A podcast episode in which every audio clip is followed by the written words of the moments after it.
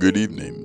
Welcome to Nighttime. I'm Dave Wager, your host, and for the next half hour, we'll be coming to you from the studios here at Silver Birch Ranch on the campus of the Nicolet Bible Institute.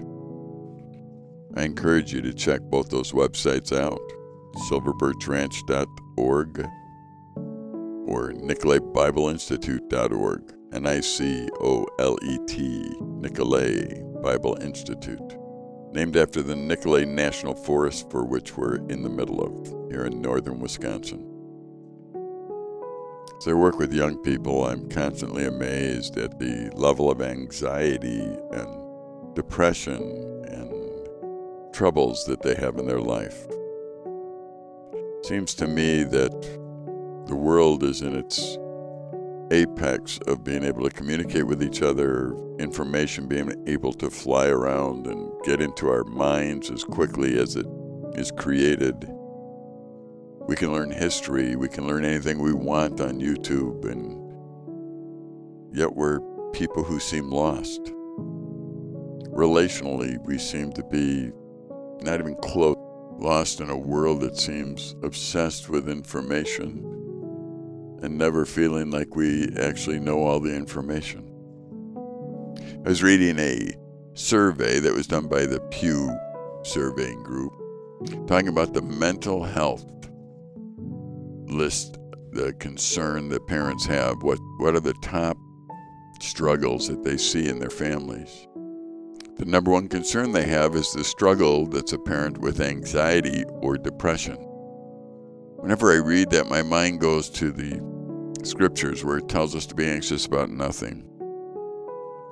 Anxiety must be a choice. It must be a choice in how we look at the world, what we think about. It must be a choice in how we look at God or family or what our purpose on this world is. Anyway, 40% of the parents interviewed said that the struggle with anxiety or depression is extremely or very high. 36% said that it's somewhat high, and 23% said that anxiety and depression isn't that pressing to them. But that brings 76% of the parents that were surveyed for this are saying that anxiety and depression are something that scares them. It's very high. Being bullied is the next highest on the list. They're afraid that their children will be bullied. 35% are very ex- uh, concerned by it, where 39% are somewhat concerned by it. Being kidnapped or abducted is the third thing they're most concerned about 28% and 31%. Getting beaten up or attacked, 25% say that's their highest or extremely high anxiety, and 32% are somewhat concerned. Having a problem with drugs or alcohol, extremely or very high is 23% and 30% somewhat. Getting shot, obviously by gun, 22% are very concerned about that, or 23% are somewhat concerned. Getting pregnant or getting someone pregnant as a teen, 16% are very concerned, where 30% are somewhat concerned. Getting in trouble with police is the last on the list at 14% for very high and 19% for somewhat.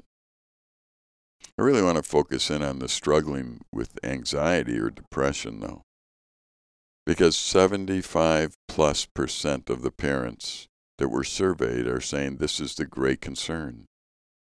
And I keep thinking, why would young people be struggling with anxiety? What are they looking at? What are they thinking about? Do they have no hope? Do they not know what the scriptures say? Do they not know who God is? Where are we failing as an education system in our country? Where are we failing as parents? As I go on, I read a verse in the Bible in Isaiah 9 6. It says, For unto us a child is born, to us a son is given, and the government shall be upon his shoulders, and his name shall be called Wonderful Counselor, Mighty God, everlasting Father, the Prince of Peace. When I look at this verse, I see something about Jesus. He's called a wonderful counselor, a mighty God, everlasting Father, Prince of Peace. Jesus is the Prince of Peace, not anxiety. I wonder if people actually knew God, if the anxiety and depression level would disappear. I think that it would. I can already hear people talking to me about how they're the exception and how I don't understand how the mind works and how medicine can be used and how some brains just aren't, aren't wired right. And that could all be, and you could be one who fits in that category. I understand that. But I'm not talking as one who understands the medical ramifications of anxiety or depression, and I'm not going into a medical book to try and figure it out.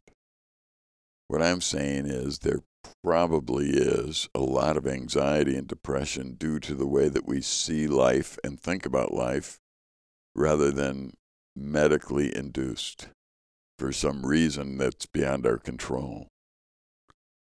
If God is called a wonderful counselor, can I ask you, is he your wonderful counselor? Do you consider God a wonderful counselor? Or do you focus in on the internet and its advice? Do you focus in on small groups and what they say? Do you focus in on what people say and they become your counselor? And they're not that wonderful, they're actually sinful. Every human being that will ever give you advice is going to be a sinful human being because they're our only sinful human beings. And if they do give you advice that's worth listening to, it's going to be from God Himself, from His Word, because that's where the wonderful counselor really is. I heard somebody recently saying that about another person that they thought that everybody should have counseling, that somebody, everybody should go to counsel. And I thought everyone should go to a counselor. Do we not talk to each other in our culture anymore? When we work side by side, do we talk to the person we're working with? God's counsel will stand. He's the ultimate counselor, and everybody can talk to him. So maybe this person is right. Maybe every single person that ever lived needs to go to counseling, but they need to go to counseling with God. Isaiah 46, 9 to 6 says, Remember the former things of old, for I am God, and there is no other. I am God, and there's none like me, declaring the end from the beginning, and from ancient times things yet done, saying, My counsel shall stand, and I will accomplish all my purpose. We have to understand that God is God alone. The word holy can be translated unique in modern English, and he would be unique, unique, unique, or holy, holy, holy, different than anybody and everybody else. Whenever I think of God, I remind you that He has no perspective, He has no opinion. He's not waiting to try and make a consensus so He can figure out what's right or wrong. He is the one that declares what's right and wrong. No consensus needed. He's not waiting for governments to decide. He's not waiting for laws to be written. What he says is and everybody that has ever lived will find that out one day when they stand before him. And he said here in Isaiah 46 My counsel shall stand, and I will accomplish all my purpose. He will accomplish what he set out to accomplish, and whatever he says is going to work. I don't know about you, but I think that if I were trying to figure out how to live within the scope of how I was created, it would be wise for me to go to the Creator and yield myself to Him and become one who does what He wants me to. We don't want to think about those things because somehow we want to live our life and make ourselves important without God. But that's what Satan's trying to do. That isn't going to work. It, it didn't work for him, and it's never going to work for anybody. In fact, I was actually made to serve, not made to be served. I was made to serve God as a slave, as a servant.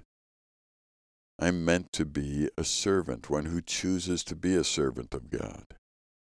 Now, if I understand servanthood at all, I realize that as a servant, my main concern is to serve my master. And God, being the good master, is one that will provide for all my needs. In fact, I don't need to think about how I'm going to eat. I don't need to think about where I'm going to get my clothes from. I don't need to think about anything other than serving my master. In this day and age, we talk about servanthood as a big evil, and it is the way people do it to one another because people are sinful. And we tend to use one another rather than love one another. However, in the context of what God's saying, if I understand the idea of servanthood to God, as I serve God, I'm in the right context of life, and He will care for me, and all my needs will be met beyond anything I could ever dream or imagine. Trying to not serve Him doesn't make any sense. And when I have a problem, no matter what it is, He is the counselor. He is my master. He is my counselor. He knows what to say. He knows what I need to do. He knows any attitudes that are wrong in my life that need to be corrected. He knows where I am believing lies. He knows why. I think the more I age, the more I think about my life, the more I realize I don't even understand my own motives. God alone knows my mind and can counsel me. There's not a human counselor that can. If I were to come to you as a human counselor, and I'm not against the counseling profession in any way, shape, or form, I just think that counselors need to point people to God and His ways. If I were to come to you and I have a problem, maybe I'm angry with people or bitter with people, and you don't point out the fact that I'm sinful and that really I'm told to forgive people, then you're not counseling me according to the way God would counsel me. I am not one that should be bitter towards anybody. I'm not one that should be angry towards anybody. See, God is my counselor, and His way will always stand.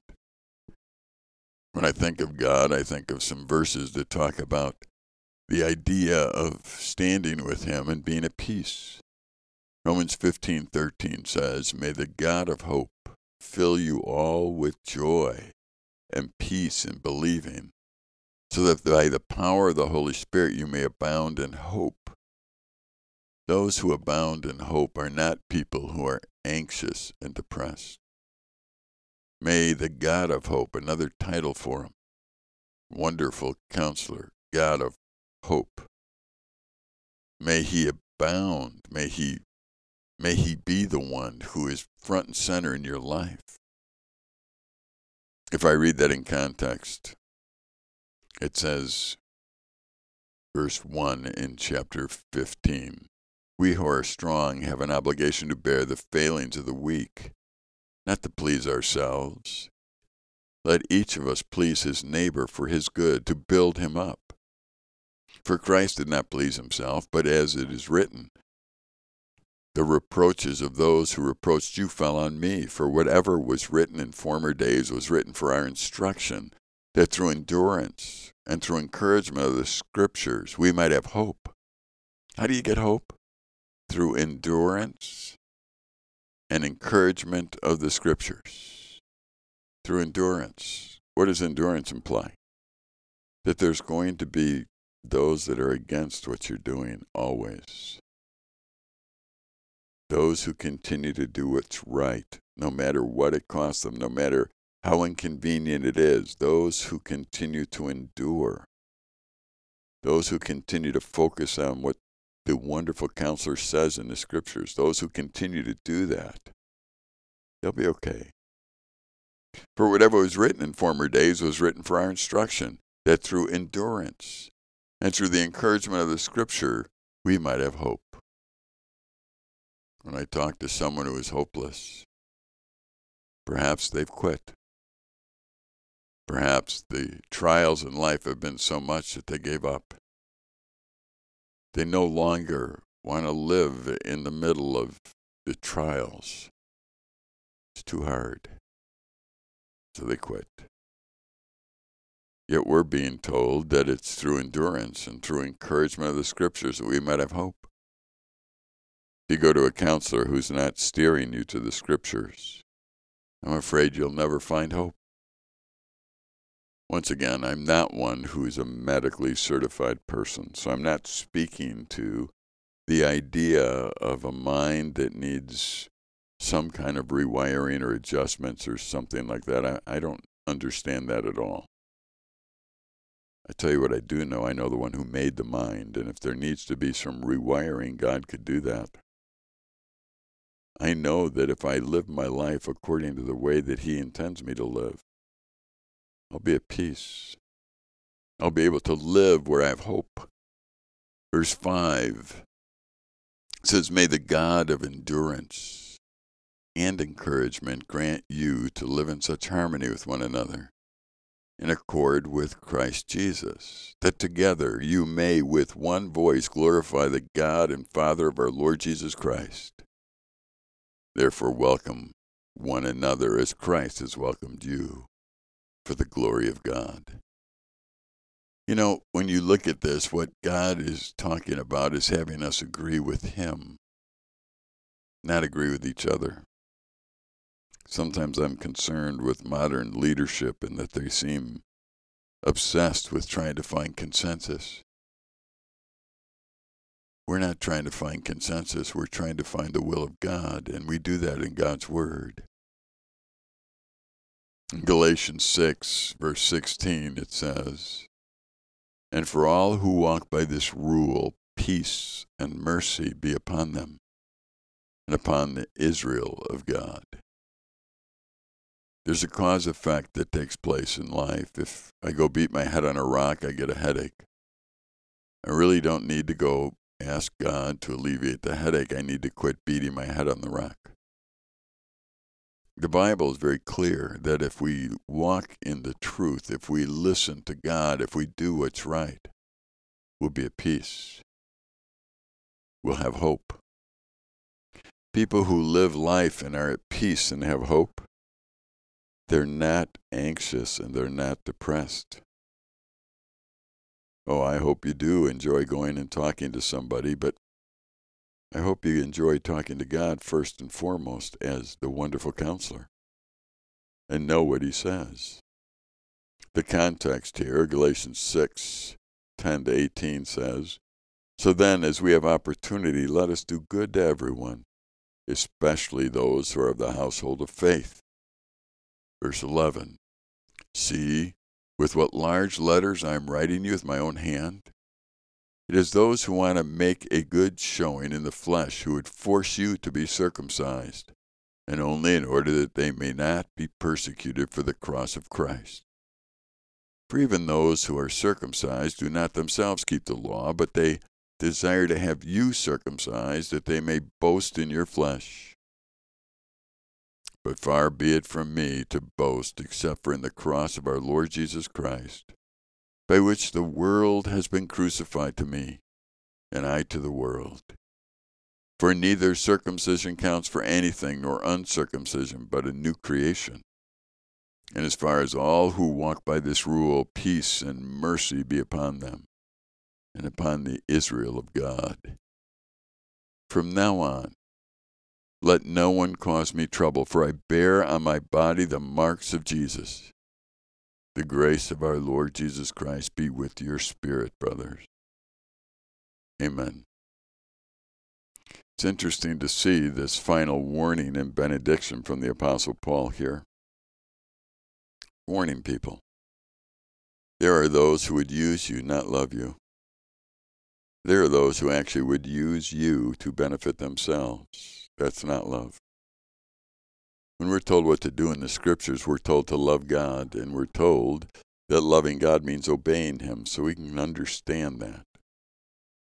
And we're told to love one another, not use one another. In this passage, there were people who were using others in a religious way. They were just counting numbers. They were trying to say, look you need to be circumcised and we need to count you and we need to show everybody the value of our ministry because of what we're doing. That could be troublesome. There are people like Ezekiel who have listened to God, done everything God told them to do, and had no results. I hope you're not in the habit of just looking for some kind of results in order to be a part of so that you can feel good about life and be at peace with what you're doing. I hope you don't give your resources to places that keep telling you how wonderful they are and trying to prove it to you. Truth of the matter is that there's a lot of times where those who walk with God and do what's right don't experience a very nice life. Look at all the apostles. Look at Jesus himself. Look at Daniel, Shadrach, Meshach, and Abednego, and others. Those who actually do what they're supposed to do, it doesn't always look like they're winning. But in the end, they're going to win. Because the voice that they've listened to is the wonderful counselor. Being a Christian is not about being religious. It's not about doing a bunch of religious things. It's about having a relationship with Jesus Christ. Jesus came to this earth to die for me and for you and to take our place on that cross. And as I've put my trust in what He has done for me, I become a believer. I become a member of God's family. That is why I'm a member of God's family, not because I go to the right church or say the right words or stand up or sit down or get circumcised or anything else. The truth is, more people listen to the wrong counselor than the wonderful counselor. And sometimes what we try and do is get to people to understand how valuable we are so that we can live our life in comfort. We want to use them to tell others how good we are. Well, that makes sense to a certain degree, but in reality, the only one that could ever have the label good we're perfect as God. And God doesn't really need me to tell you. He could use a donkey for that or anything he wants to. But my responsibility is to push you to who he is so that you can be in the midst of the wonderful counselor. God knows everything that you and I need to do in order to enjoy and be significant in this life. We need to listen to him. Life isn't really about me using somebody else for my pleasure or me using somebody else to boast about how significant I am. Life is about showing how significant God is and how insignificant we are. Luke 24 36 says, As they were talking about these things, Jesus himself stood among them and said to them, Peace to you. Can you imagine Jesus? He was crucified, put in a grave, he came back from the dead, and before you know it, he's just showing up places. People are scared. They don't know what to think. You know, as I think about the miracle of Jesus, it it isn't so much just the rising from the dead that's the miracle, although that is a huge miracle. The real miracle in my mind, as I read, I forget what author was talking about this, but the real miracle is the fact that God, the creator and sustainer of all life, died. He was willing to come and be born of Mary. He was willing to live his life on this earth in obscurity. He was willing to live, be misunderstood, and crucified for me and for you. That was the miracle. Those who actually listen to God and go to Him, the wonderful counselor, will realize that regardless of their status in life, whether they're poor or rich or whatever country they're from or whatever ethnicity they are, they are loved by God.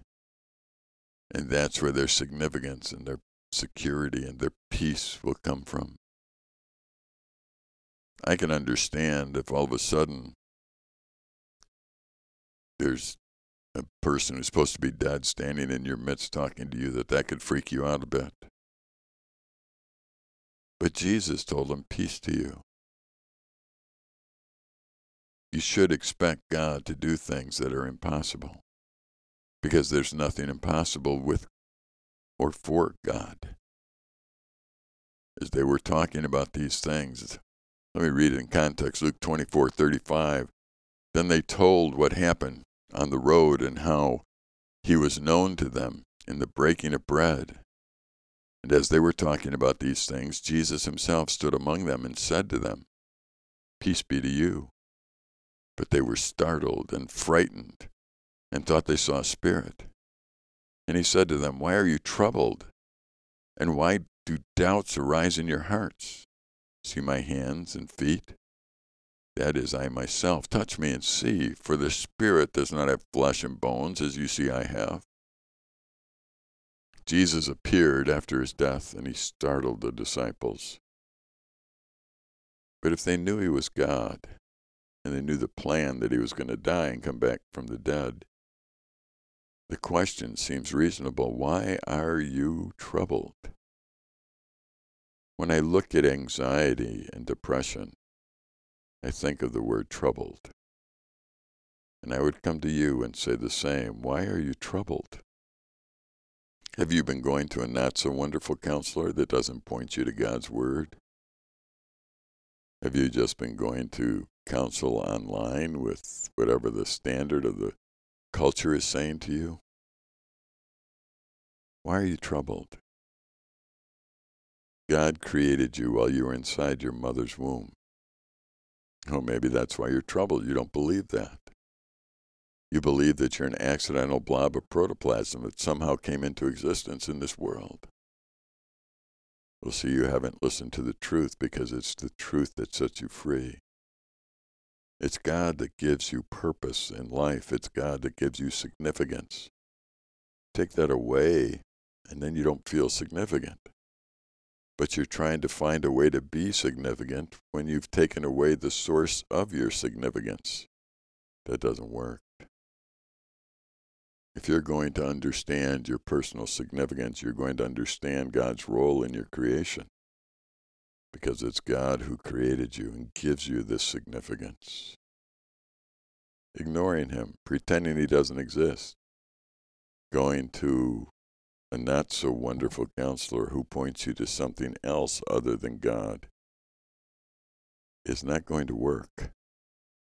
You can take medicines and you can try and feel better temporarily about this life on earth. But the cure is not found in medication, and the cure is not found in not wonderful counselors. The cure to our anxiety, our lack of peace, our lack of significance, our lack of security, comes from knowing God. And I encourage you to open the Bible, to read what the scriptures have to say, to spend your time knowing Christ and making Him known. And I will tell you that as you do that, your anxiety and your depression will start to fade away because of the wonderful counselor that's talking to you. Once again, I do thank you for listening to the program we call Nighttime. You can share this with a friend if you'd like. It's kind of a unique program that not everybody would like to listen to. But if you know others who need a calm voice, especially in the evening as they begin to unwind, feel free to share this episode with them. God doesn't want us to be anxious.